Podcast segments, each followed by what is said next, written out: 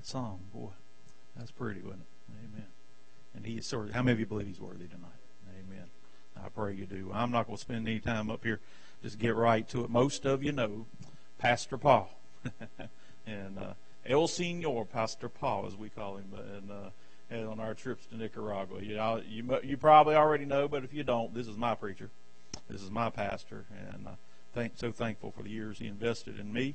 And so how I turned out, it's his fault. Y'all remember that. But, uh, uh, but I'm glad to have my friend and my pastor, Brother Paul, come preach to our hearts. Come on.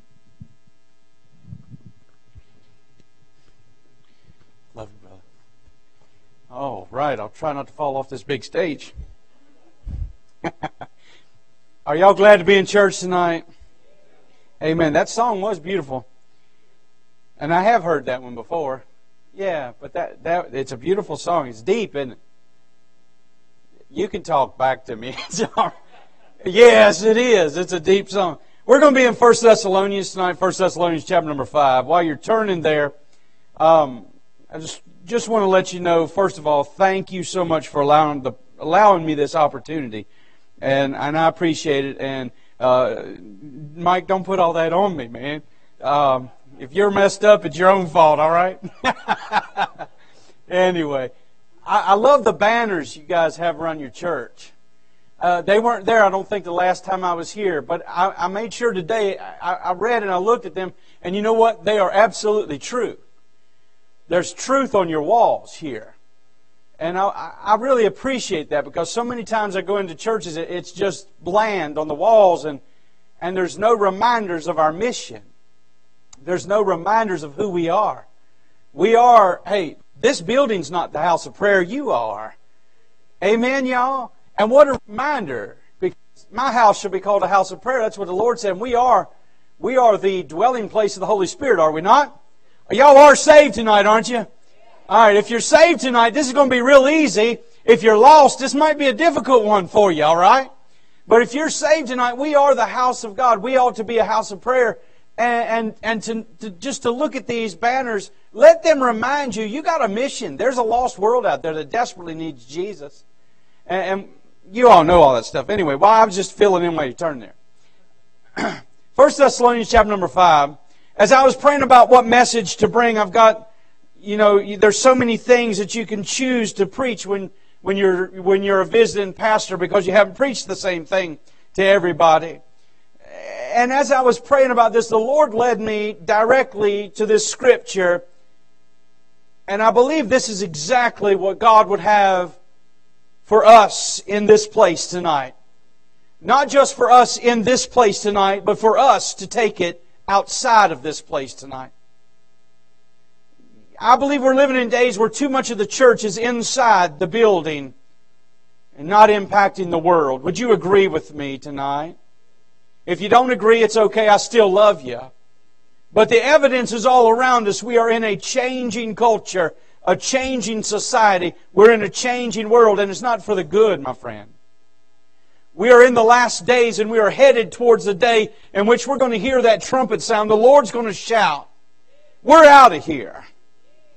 The Holy Spirit of God, which seals us, is going to be drawn off, and you're sealed by the Spirit of God. When He's drawn, you're going with Him.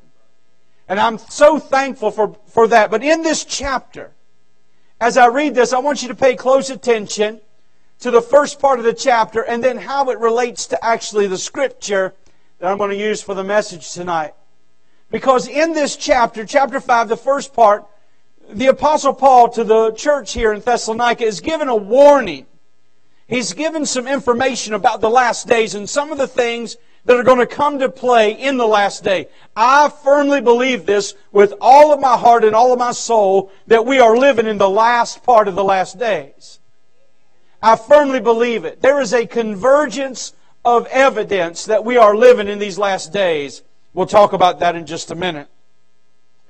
But the verse that I am going to preach from tonight is one of those verses that God used to punch me right between the eyes. You ever have one of those? And you'll see what that is and why that is in just a moment. But as we get there, Stop tonight before as and as I read and while I'm reading, stop tonight and ask the Lord to please show you what you need out of this message. You see, this message isn't for somebody else, it's for you. It's for you. I wouldn't be here tonight. Amen. It's for you. And so ask God, what is it that I need to do? How can I change? Ask God to mold you, shape you, change you in these last days that we live in so that we can be a holy generation, a holy people, so that we can be pure and righteous, and so that we can be readily available and ready to be used by God. May He work in us and through us. May He fill us and pour us out. Amen. May we be what we need to be in this last generation. Read with me if you will. We'll begin reading in verse number 1, uh, 1 Thessalonians chapter number 5. But of the times and the seasons, brethren. Notice who he's writing to here. He's writing to those that are saved. He's writing to the brethren. I, am thankful for revival meetings, but tonight this is not an evangelistic campaign. This is a revival meeting. It is for the church. But of the times and seasons, brethren, you have no need that I write unto you. For yourselves know perfectly that the day of the Lord so cometh as a thief in the night. For when they shall say peace and safety, then sudden destruction cometh upon them as travail upon a woman with child, and they shall not escape. But ye, that little word ye means all y'all. Everybody that's saved, all the brethren, ye brethren, are not in darkness, that the day should overtake you as a thief. Notice that verse. Don't be afraid you're going to miss it. You're not going to miss it. If you're saved, you have the Holy Spirit of God. And when that trumpet sounds, you're going to hear it. When the Lord shouts, you're going to know it. And when the Holy Spirit's drawn off, you're going to go with Him. Don't be afraid of that. Don't let anybody tell you that Jesus has already come and gone away. No, my friend. It's going to happen in the future, and when it happens, we're all going to know it. We're not going to be deceived. Notice this, if you will. You are children of the light and children of the day. We are not of the night nor of the darkness. Therefore let us not sleep as others do, but let us watch and be sober. For they that sleep, sleep in the night. They that are drunken, are drunken in the night. But let us, who are of the day, be sober. Putting on the breastplate of faith and love, and for a helmet the hope of salvation. For God hath not appointed us to wrath. Praise God. Praise God. Look up here, y'all, for a minute before I finish reading. God has not appointed us to wrath. We are living in a generation that is absolutely anti-rapture of the church. And we are seeing the, the doctrine of the translation of the saints. By the way, that's what it was called for almost 2,000 years before it was called the doctrine of the, the rapture. It was called the doctrine of the translation of the saints. And you and I need to understand that that doctrine is being attacked by people today. And I am longing for the day that we will not face the wrath of Almighty God and the wrath is going to be poured out upon this world. And what a horrendous and hellish time it will be upon this earth. But you and I need not fear. We won't be here. For God hath not appointed us to wrath, but to obtain salvation, rescue, by our Lord Jesus Christ, who died for us, that whether we wake or sleep, we should live together with Him. Wherefore, comfort yourselves together and edify one another, even also as you do. Did you notice all the language in those first 11 verses that deal with the last days? That deal with the fact that one of these days we are going to be called away. Notice the language there in those 11 verses that talk about God did not appoint us to wrath. He's giving us promises. He's giving us hope. He's giving us something to live for. Church, it's time we stop suffering and talking about suffering and we start living. My friend, I want you to know there will be suffering in your life if you live godly. The Bible says all who live godly in Christ Jesus shall suffer persecution. It's supposed to be understood. But we're not living to be suffering. We're living to be delivered. Amen. But those first 11 verses deal with the fact that there is coming that day of rescue. Now in that we are to comfort ourselves because we're not appointed to wrath.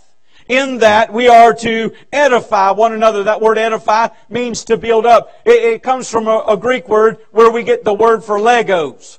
It means to stack upon and build upon and make solid. We are to edify one another. And the only way we can edify one another tonight is when we get ourselves in the unity of the Word of God and we are in unity with the Scripture that says that we are more than conquerors through Christ Jesus. In unity that says that we are not appointed unto wrath. In unity that says that we can build each other up, edify one another, comfort one another by talking about, by preaching about, by talking to other other people about the fact that we're living in the last days and we're longing for Jesus to come and we're listening for that trumpet sound.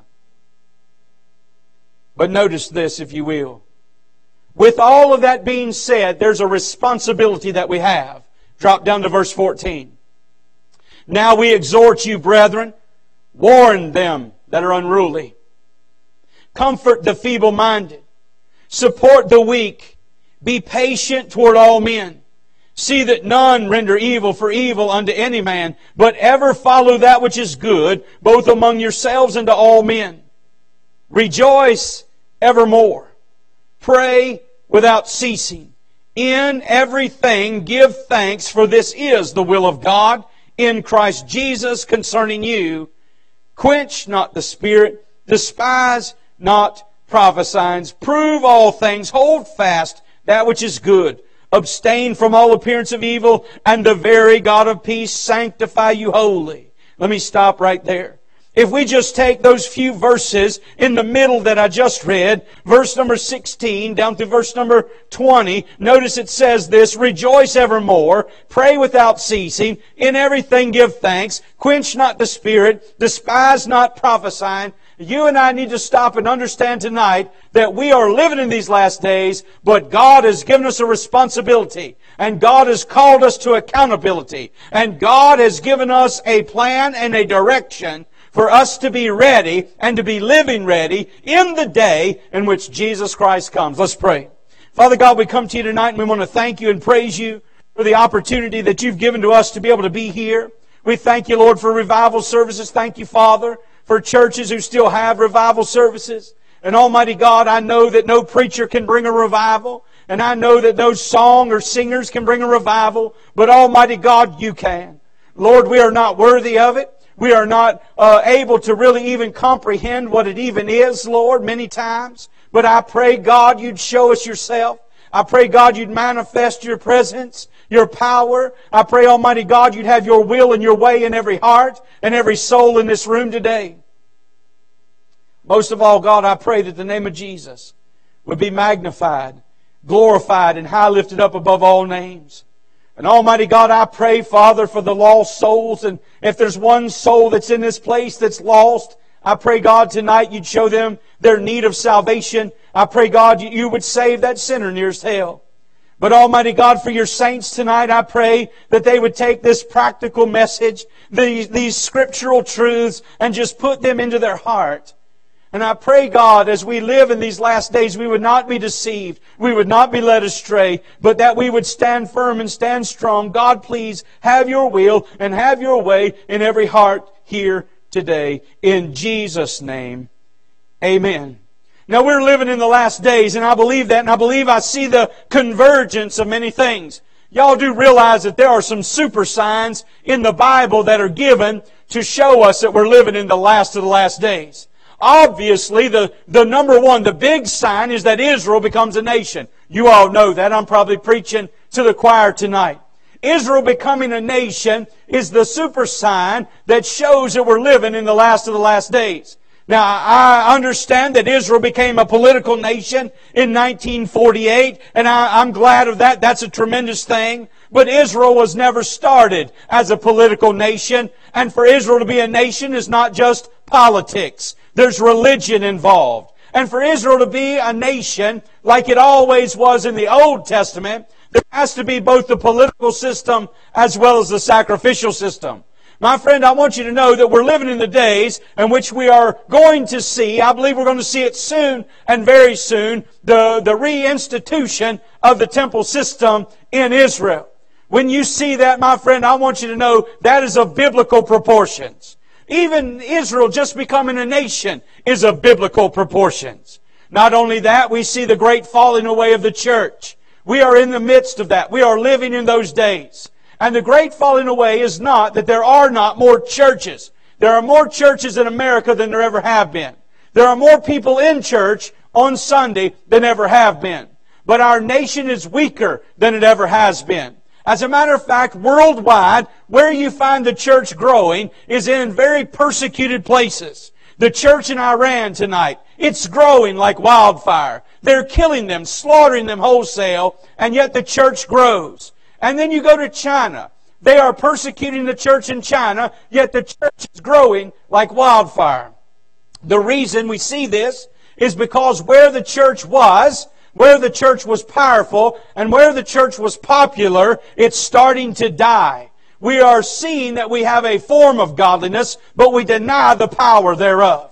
We have a form of godliness in our country, in our Western culture, but we deny the power of God. Might I remind you tonight that God is still God, and God is still powerful, and God is still mighty. Our God can still change the world. Our God can still heal the sick. Our God can still do great and mighty things abundantly above all that we ask or think. Our God is not limited by our imagination, and our God is not limited by our feeble minded and our uh, just simple mindedness. Our God is much greater than we are. We can't even comprehend how great our God is. So we have a form of godliness. So the super signs that we see, number one, Israel becoming a nation. Number two, the great falling away. We have more churches, more people going to church, but they are falling away from the doctrines of the truth of God. They are falling away from the simple fundamental truths of our Bible. They no longer have a unified scripture. They no longer, and by the way, not having a unified scripture is of epic proportions. Because you and I need to understand tonight, it doesn't matter what your version or somebody else's version says. It matters what God has ordained, written, stamped His approval on from the beginning. Amen, church?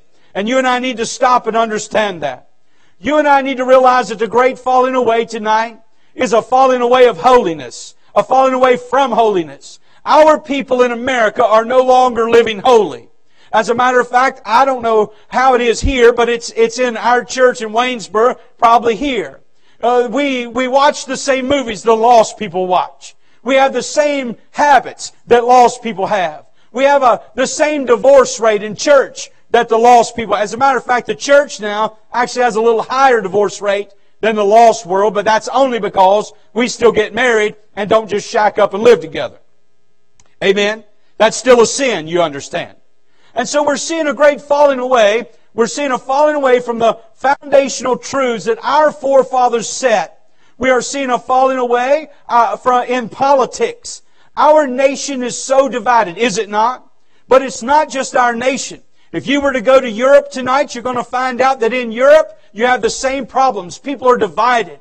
Everybody's angry. Everybody is, is so in an uproar and they're violent. They're angry. They have no self-control. Isn't that part of what the Bible says would happen in the last days? It certainly is. In the last days, men shall be lovers of pleasure more than lovers of God. They're going to be incontinent and fierce, right? Truce breakers, all those things we read about over in the book of Timothy. But you and I need to understand we are seeing it in our generation like never before.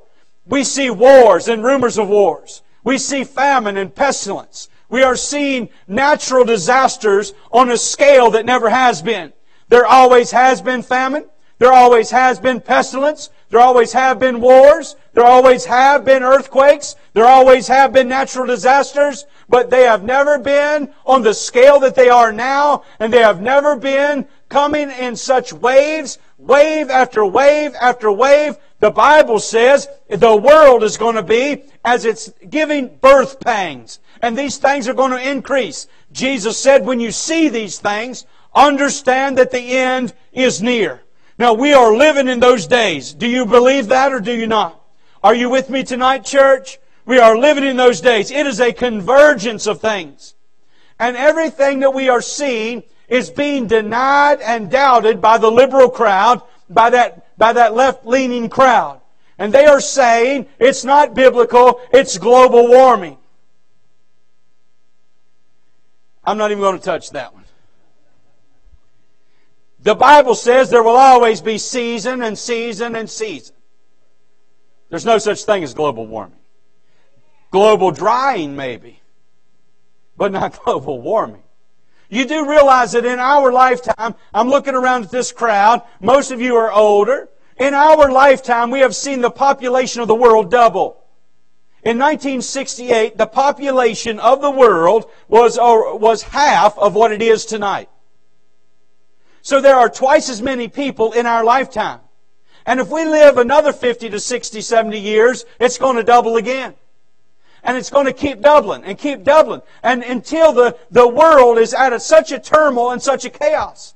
By the way, if you understand world politics and you understand what's taking place in the world of politics, you understand that things are starting to set the stage that are exactly lining up with Ezekiel chapter 38.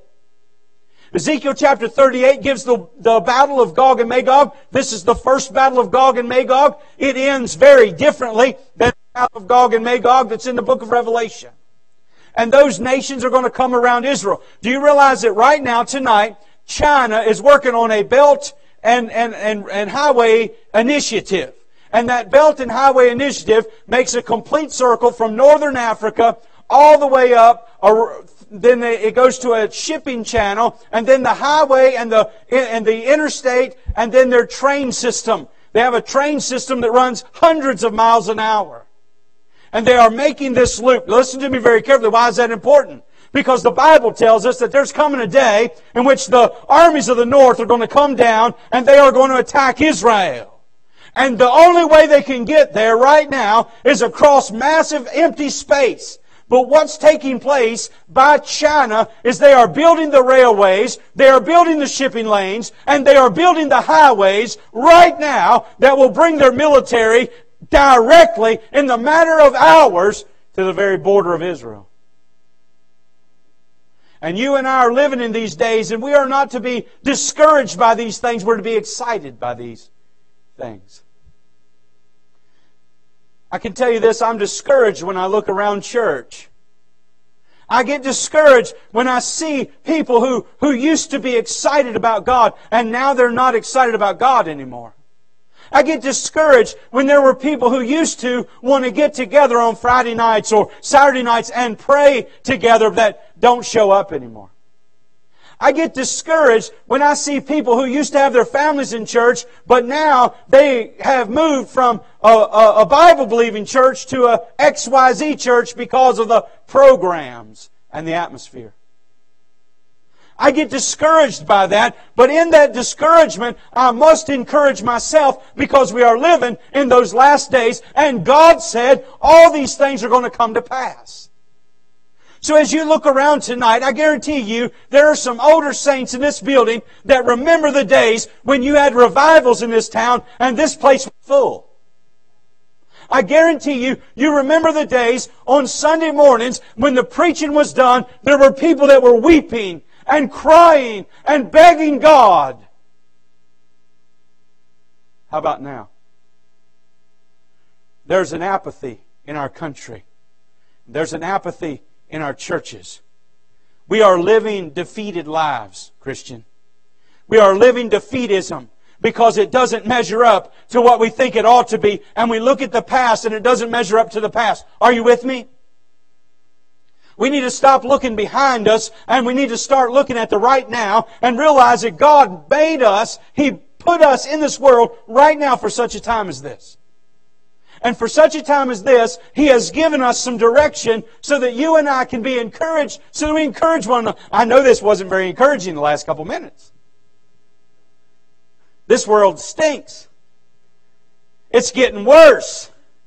The churches are stinking. And they're getting worse. How's that encourage you? I'm going to show you. Watch this, if you will. The Bible tells us some things here. Look, if you will, at chapter 5. Let me hit a few things. But of the times and seasons, brethren, I don't need to tell you. You see it, don't you? You know, there was a problem back when Jesus dealt with the Pharisees. He said to the Pharisees, you can look at the sun and you can tell red in the morning, sailor take warning, red at night, sailor's delight, right? He said you can look at the sun and tell what, whether it's going to rain or not, but you can't discern the season. Well, guess what? We're living in days where Christian people cannot discern the season they're in. If we truly discerned the season we were in, we would put that list from verse number, number 16 down a little ways. We would put that into practice in our life like never before. We would actually stop and go, Oh dear God, thank you that I'm living in this day because the darker the night, the brighter the light. Let your light shine, Christian. Don't be ashamed. Don't be afraid. Don't be defeated. We are more than conquerors. Our God is still mighty. Our God is still strong. Our God is still on the throne. Do you believe this? I remember the days, I've only been preaching about 30 or so years. But I remember the days when I first started preaching. And I would, I would preach and, and the churches weren't as full as they used to be, but they were, you know, half full. And I remember those days and I would preach and the, the little old ladies would raise their handkerchiefs and Woo! Woo! Remember those days? Bless God, we're too dignified to do that now. I remember preaching, and no joke, I, I remember preaching, in the middle of preaching, somebody'd run to the altar, and they'd get on their face, they'd be down there weeping and crying, bawling up a fit, because the Holy Spirit of God got a hold of them. I remember preaching the, the meetings and the revivals. And, and I remember going to those places when, when the, the Spirit of God was so thick, it was like you could feel it, you could taste it, you could see it, you could sense it. It's not here anymore. It's not here anymore. Remember what Jesus said in the book of Revelation? He said, I will remove my lampstand from you. Right? You and I need to understand that's exactly what is taking place in Western culture. We have accepted homosexuality. I don't accept it. You probably don't accept it, but our country has. We don't accept that. I don't care how many laws they make. I ain't marrying them. You can throw me in jail. I ain't marrying them. I'm not going to do it. Amen. We're not doing that. Nevertheless, that's the culture we live.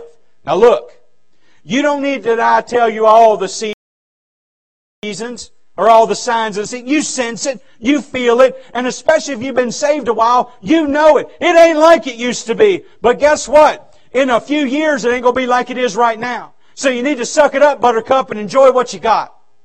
Because it ain't gonna be long. Some of these young people that are sitting here tonight, they're not gonna be anywhere to be found. When you older saints are dead and gone, there ain't going to be nobody to take your place. Why are y'all so quiet? Woo! God's still good, ain't He? Let me tell you something. Let me tell you something. I have young men all the time. They, Pastor Paul, I feel like the Lord's calling me to the ministry. Praise God. You better get you a vocation first. Because I guarantee you, Mike and I, we're probably about the last generation that's going to be full time pastors. Look around, and you know I'm telling you the truth. Am I right, church? Y'all okay? Now watch this. He went on to say this For yourselves know perfectly that the day of the Lord cometh as a thief in the night. Ain't nobody looking for a thief to come in the night. Are you looking for a thief? If you were looking for a thief to come in the middle of the night, you wouldn't get any sleep, would you?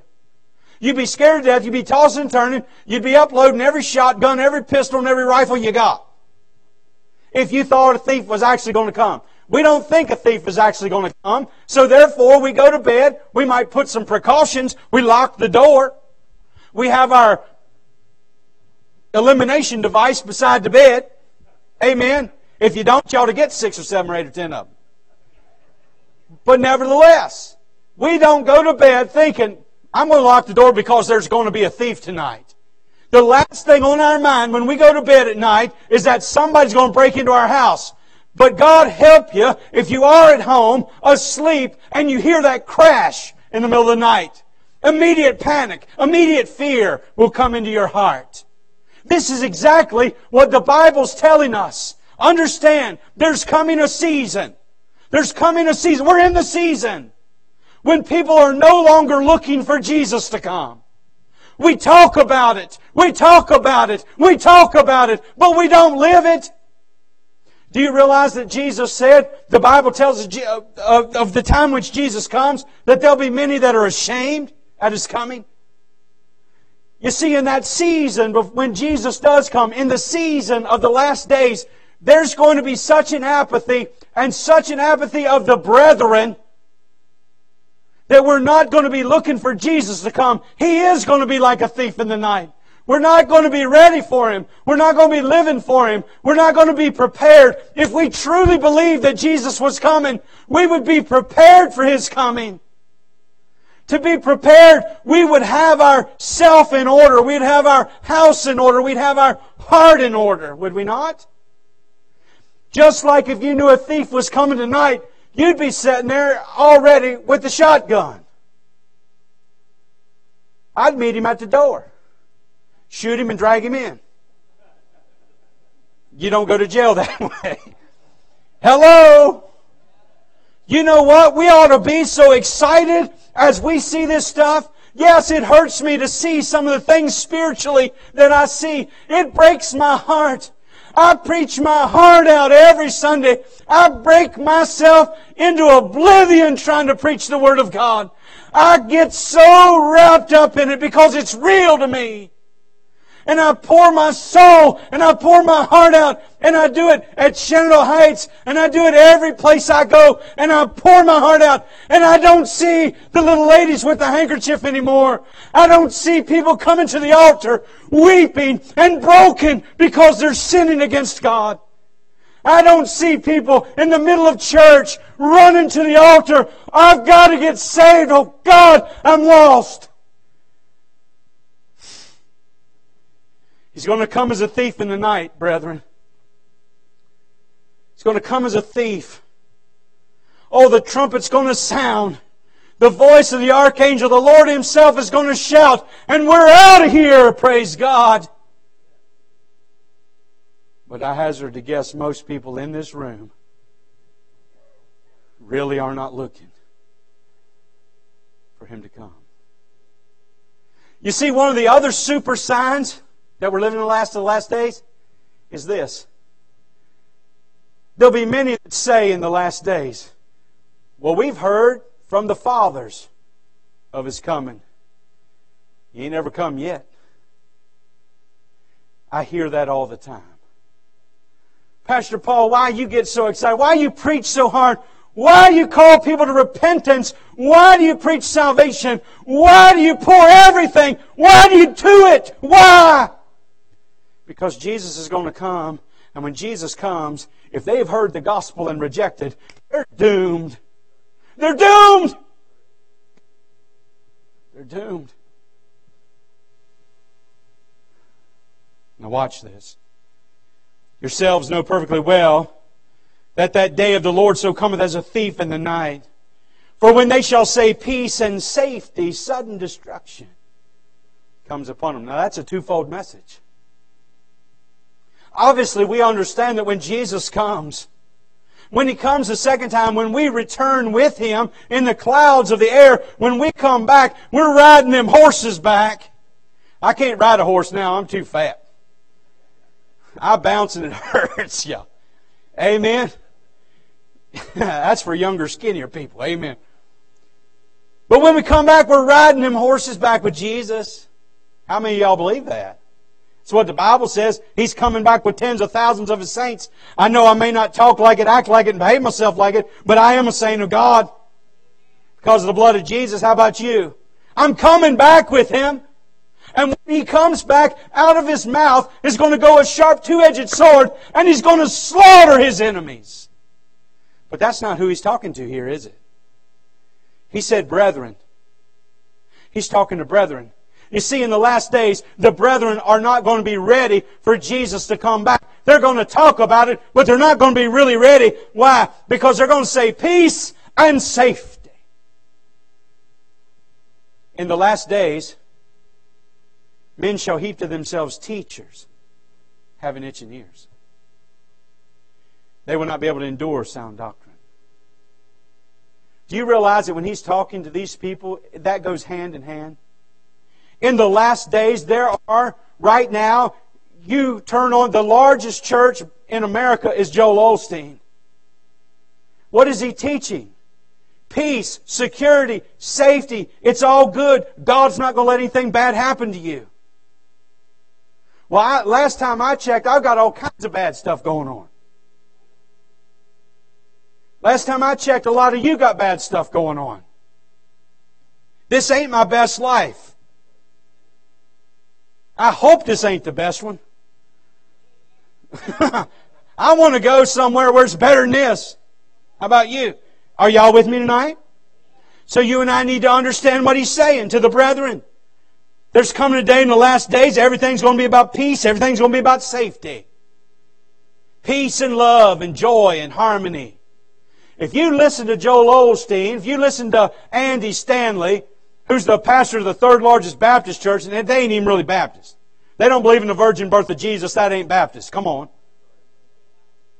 But you listen to those preachers and you will think that my soul, we're about to enter into the millennial reign. That we're about to just, because we're so wonderful and good, that Jesus is going to come and give us all a reward. Here's $20 for praying. Here's, here's $20 for praying. Here's $20 for witnessing. Here's, Jesus don't work that way. Y'all, y'all hear me? The Bible tells us that in the last days, it's going to be a falling away and a calamity. Now watch. You still with me? I don't know what time I'm supposed to be done. Look at verse number four. But ye brethren are not in darkness, that that day should overtake you as a thief. Ye brethren, which brethren? The brethren that he's preaching to, the brethren in Thessalonica, the brethren who were living every day longing for Jesus to come back. They're not going to be found in darkness. You're the children of light. They walked in light. Walking in the light is a metaphor for walking in holiness and righteousness and purity. To walk in the light is to walk in the light of Christ. To walk in the light of Christ is to be illuminated by the truths of God's Word and walk in it. To dwell in it. To be saturated in it. Are we truly walking and dwelling and being saturated by the things of God? Are we truly doing that? Do you realize that our forefathers, the reason they were so close to God is they did not have the distractions that we have in our generation. They did not have cell phones. Most of them didn't have phones to begin with. There was no such thing as phones. There was no such thing as electricity. They labored to live, and when they had some time, they thanked God for allowing them to be alive. Not even half of them could read a lick of the Bible, but they would find somebody who could read the Bible and they would listen to it. Faith cometh by hearing, not by reading. And they had faith like you and I don't know anything about. And I guarantee you, our forefathers, just a generation or so ago, they would have run a Joel Osteen or an Andy Stanley out of town on a rail. They'd have tarred and feathered the heretics and got them out of town. And we send them money and listen to their sermons. I want to know why our little churches aren't big like that. Our little churches are never going to be big like that because the gospel is offensive. You see, if you don't repent and get saved, you're going to hell. I can't sugarcoat that, can you? You're going to go to hell, and hell's going to be turned into a lake of fire, and you're going to burn and sizzle and pop. You're going to suffer for an eternity. I cannot sugarcoat that. I cannot sugarcoat that the God of the Bible and the God of the Quran are not the same God. I can't sugarcoat that. You've got to come to Jesus. Jesus is the way. He's the way, the truth, and life. No man comes to the Father but by Him. There's only one way. We cannot sugarcoat that. And in the last days, because they want teachers and not preachers, they are going to call to themselves men that will give them the sugar-coated stuff. I've had people in our church leave our church for some of the dumbest reasons I've ever seen. I had family leave our church. And when they left, I said, you know, and by the way, people volunteer to come to church, they volunteer to leave. You, you understand that.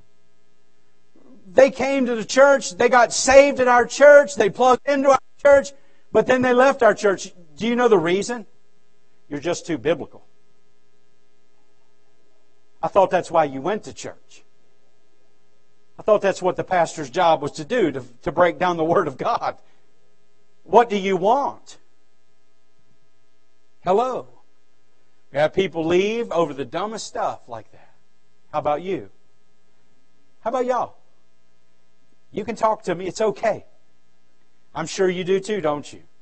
Yeah. You see, some of you might be on the verge of something like that now. I see new faces, I see old faces, and I see some empty spots where there used to be faces. This ain't my first time here. I guarantee you there are some people that left. And there'll be people that leave in the future, right? What you've got to do is realize it's part of the process. And it's a part of our last days.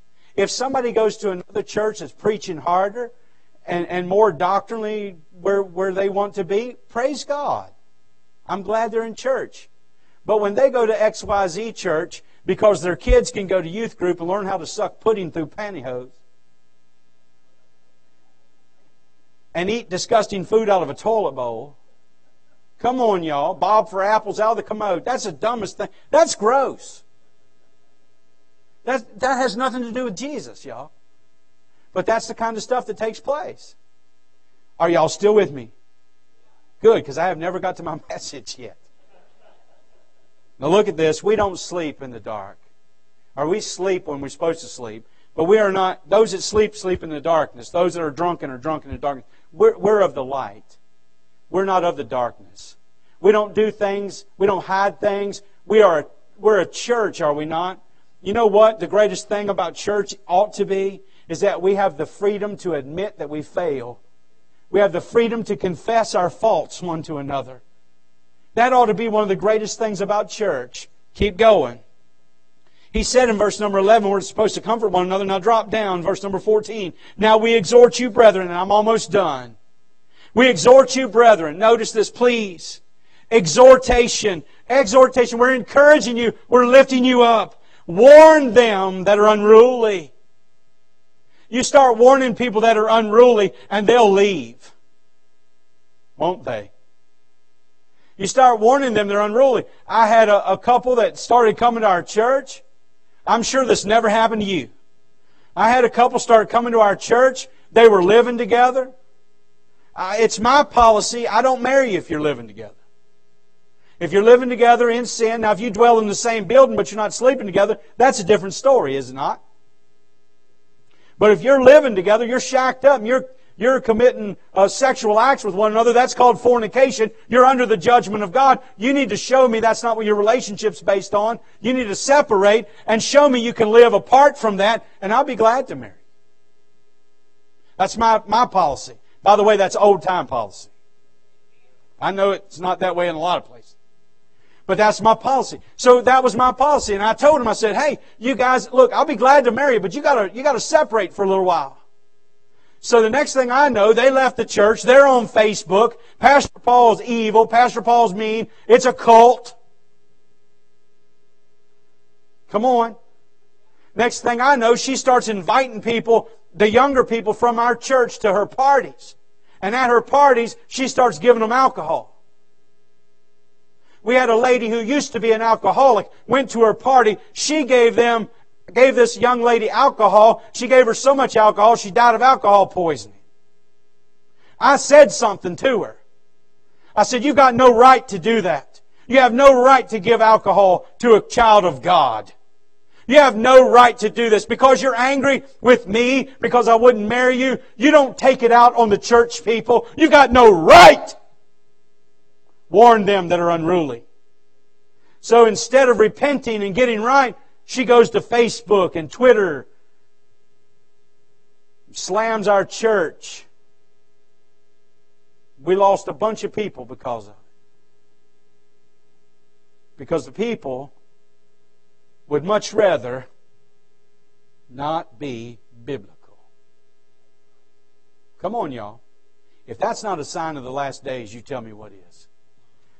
Now, you ready to be encouraged a little bit? You're not? Okay. Let me encourage you a little bit. Look at this, if you will. Verse number 16. If we're supposed to exhort one another, and we're supposed to warn them that are unruly, if we're supposed to comfort the feeble-minded, I don't know how many of y'all are feeble-minded. You'll have to figure that out. Support the weak and patient toward all men. See that none render evil for evil. Now look at this. If you want to live that way, if you want to live in such a fashion that you're ready when Jesus comes, look what it says. Rejoice evermore. Rejoice. I'm not going to rejoice because we're living in bad times, but I'm going to rejoice because God never changes. He's the same yesterday, today, and forevermore. We may not be the same. The church may not be the same, but God is always the same. And I'm going to rejoice in that. I've got victory in my God and my Savior. I've got victory in His promises. I've got victory in His blood. I have victory in His Word, and I'm going to rejoice. The community may think I'm some sort of an evil ogre because I wouldn't marry somebody that was shacked up.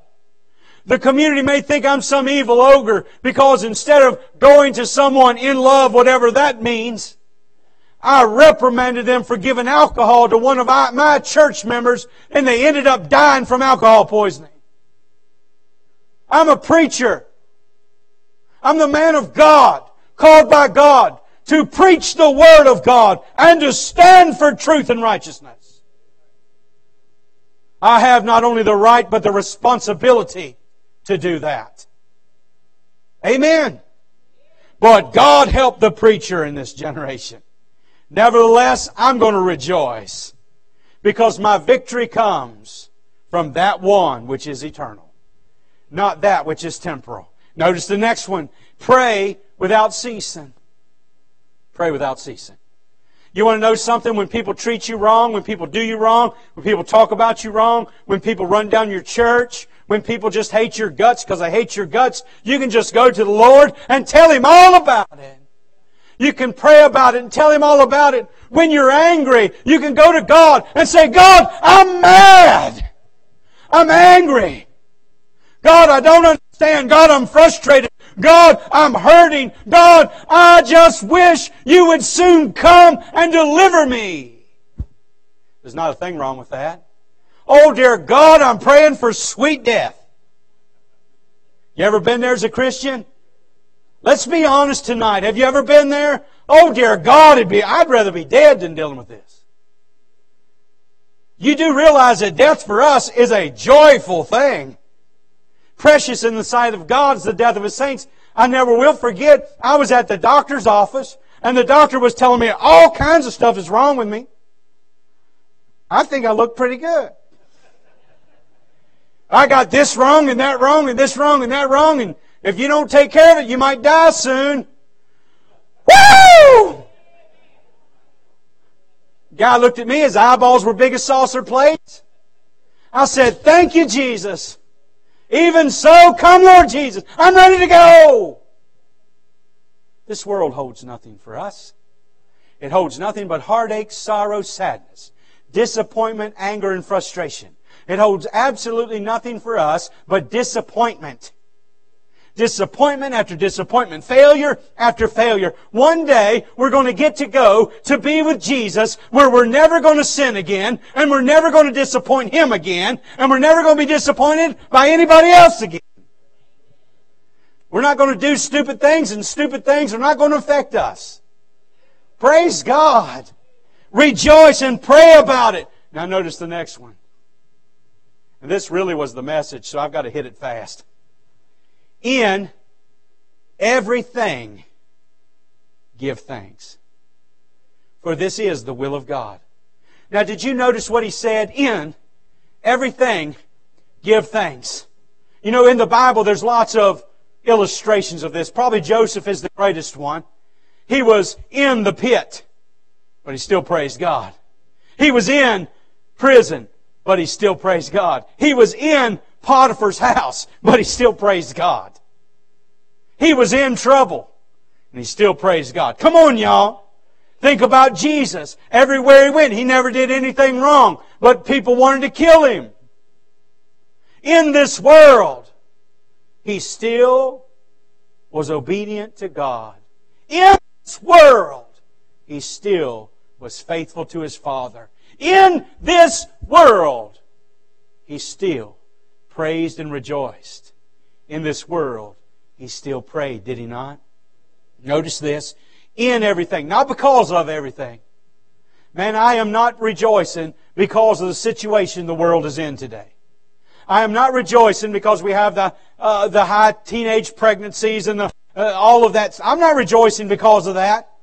But in it, even though it happens to church people, even though it happens in our family, and it happens in your family, I can still be thankful to God. I can still rejoice. And in everything, I can still give thanks to my God because my God is greater than all of that. In the time of the falling away, in the time of false doctrine, I don't know about you, Pastor Mike, but when I hear of a neighbor pastor who falls off the deep end and goes into some heretical teaching, I literally want to punch him in the face. It's not my job to do that. I'm the preacher, not Muhammad Ali, right? But I literally, I want to, I get angry over that. But you know what? I can't change that. But even in the midst of that, I can still give thanks to God. I don't give thanks because of what they're doing. I give thanks that there are some people who still want the truth. I give thanks because there still is a Bible to be preached, and as long as God's Word goes out, it will never go out void. No matter how many people run off to the cults, no matter how many people quit church, no matter how many people go to the feel good, Dr. Feel Good church down the street, God will always have a remnant, and there will always be somebody that wants some old-fashioned, old-time, Bible preaching, Bible believing, and Bible understanding. We ain't done. We ain't done. You can stick a fork in us, we're back near close. But we still got some juice in there. Come on. We ain't all burned up. Y'all right? In everything. Notice he said everything.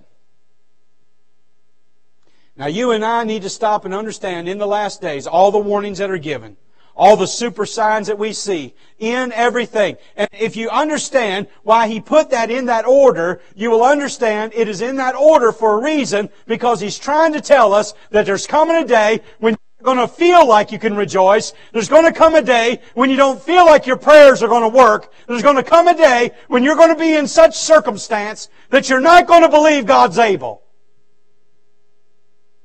But in it, in everything, give thanks. In everything. In everything. You don't give thanks because you got a flat tire. You praise God. You still got three. It's got air. Really, what you ought to do is thank God somebody else is going to come and change your tire for you. Right? You ought to just thank God you got a vehicle to start with. Thank God you got money to put gas in that thing to run down the road and get a flat on the side and it's not sitting somewhere else. There's so many things to be thankful for. If we would stop and rejoice, if we would stop and pray, if we would stop and give thanks, we have a whole lot more to rejoice in than we do to cry in. Am I right? Not only that, I'm almost done, trust me. He says, In everything give thanks, for this is the will of God in Christ Jesus concerning you in everything. You'd have went back and you'd asked Joseph when he was in the pit, when he was in Potiphar's house, when he was in prison. You say, Joseph, how in the world is this going to work out for your good? He wouldn't have had any idea. And whatever it is that you're in tonight, you don't have any idea how God is going to work it out for good. But I can guarantee you that it will work out for good, if not in this world, in the one to come. You think about the people that suffer the most. When they leave this world and they're present with Jesus, they got a whole lot more to be rejoicing and thankful about than you and I. I can't imagine old Fanny Crosby, the first face she sees is Jesus. Come on, y'all. So much more we got to be thankful for. Now, I wrote this down, and I want you to see this. We have the same God that Paul had. We serve the same God the Thessalonians had. And by the way, as he wrote this to the Thessalonians, just a few short years Persecution's coming to them. They're going to be slaughtered wholesale. Now listen to me. And I'm closing with this. We're going to have an invitation. We still serve the same God. Notice right after he said that in everything we're supposed to give thanks because it's the will of God, he said, quench not the spirit. Do you realize that if we start putting our eyes on the problems of politics, if we start putting our eyes on the problems of church, if we start putting our eyes on the problems of people, we start looking at the fact that our young people are leaving and never coming back to church, if we start looking at all the issues concerning the last days, you're going to be so discouraged, you're not going to be able to do anything. We are not supposed to be looking for the signs. The signs just pop up. If you were riding down the road today and you were looking for all the signs, you'd soon run into a ditch. Or you'd hit somebody else and hurt them. The signs are there for warnings. The signs are there for information. For you and I, all the signs that we see all around us, they're just information. They're good news to you and I. They're signs saying, keep looking up, keep looking up, keep looking up. Your redemption's drawing nigh. Keep praying, keep praying, keep praying, keep praying for that lost one. Maybe they're not saved yet, but keep praying. Keep praying for that wayward child. Keep praying for that wayward church member. Keep praying, keep praying, keep praying, keep praying, keep praying, keep praying, keep praying. You ain't dead, you ain't done. Suck it up and drive on. Keep praying. Keep praying. Keep rejoicing. Keep rejoicing. You're not going to feel like it. It's going to be hard some days, but there's some things you can rejoice in. Find the little things, and soon God will show you big things. Just keep rejoicing. There's signs, there's signs. Keep going, keep going. The end of the road is almost ahead. The end of the road is there. It's right around the turn. And there's Jesus. But he said, quench not the spirit. You and I need to realize that when we get discouraged by all the negativity in our world, and we don't look at the good things that God has shown us, you're going to get rebellious, frustrated, angry, and you're going to reject. You'll reject the th- good things of God. You'll reject the blessings of God. You're going to reject things instead of receiving the blessings of God. My God still says, Come unto me, all you that labor and are heavy laden, and I will give you rest. Take my yoke upon you and learn of me, for I am meek and lowly of heart. It's God. It's God that gives us the rest. It's God that gives us the peace. It's God that gives us the joy, not this world. Not this world. Not this world. We serve the same God that Paul did. The same God that delivers also allows sorrow and pain. Y'all with me? I'm closing with this. Listen very carefully. The three Hebrew boys, oh, we shout the victory. Wasn't just three of them in that furnace. Lo, there was a fourth man in that fire, like the Son of God. Oh, we'll shout about that one, won't we? But why don't we go ahead and remember that Paul went and was beheaded? And God's just as good when they took that sword and chopped his head off.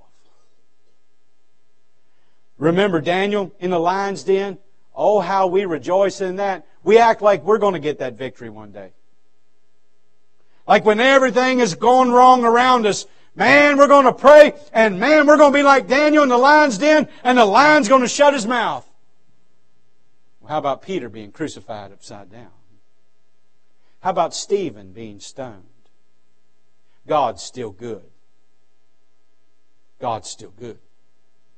He raised up old Lazarus, didn't he? Raised up Lazarus. But how many others did he walk by the graves? Hello? He's still just as good. He helped others. He healed others. He made others whole. Why won't he fix me? You don't have to. In everything, give thanks. For this is the will of God in Christ Jesus concerning you. Should you pray about it? Absolutely.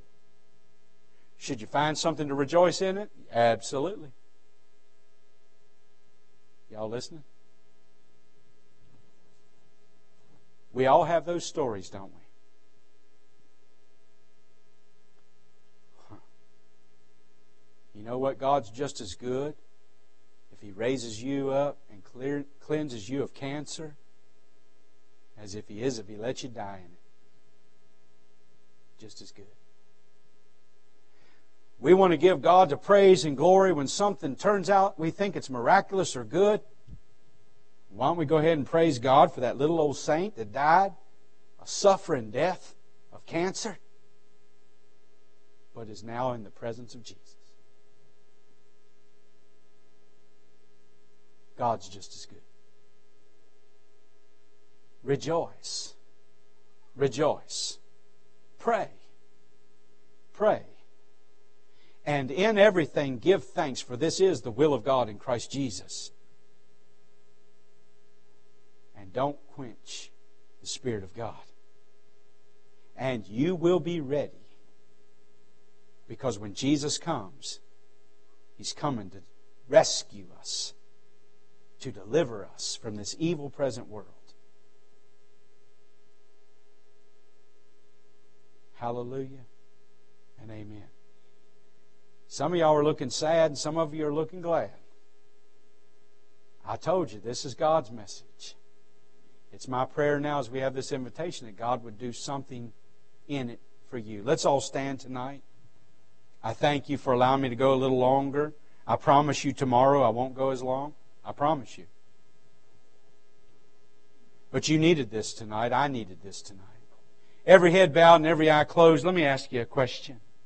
How many of you tonight are truly living victorious Christian lives? I mean, you just know that you are living a victorious Christian life. If that's you, slip your hand up. Amen. Amen. There are a few. How many of you can say, Pastor Paul, I really heard something in the message tonight that showed me I have some shortcomings? Absolutely. We all do, don't we? How many tonight say, Pastor Paul, would you pray for me? Would you pray for me?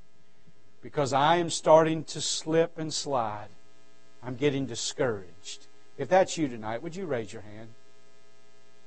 I see hands. We are all, we all face that. This altar is for you tonight. If you're discouraged and downcast, come and start to rejoice a little bit. Give God some praise for some little things. And keep telling Him the little things, and before long, He'll give you the big things. How many of you would say tonight, Pastor Paul, pray for me? I just want to live a better, stronger Christian existence.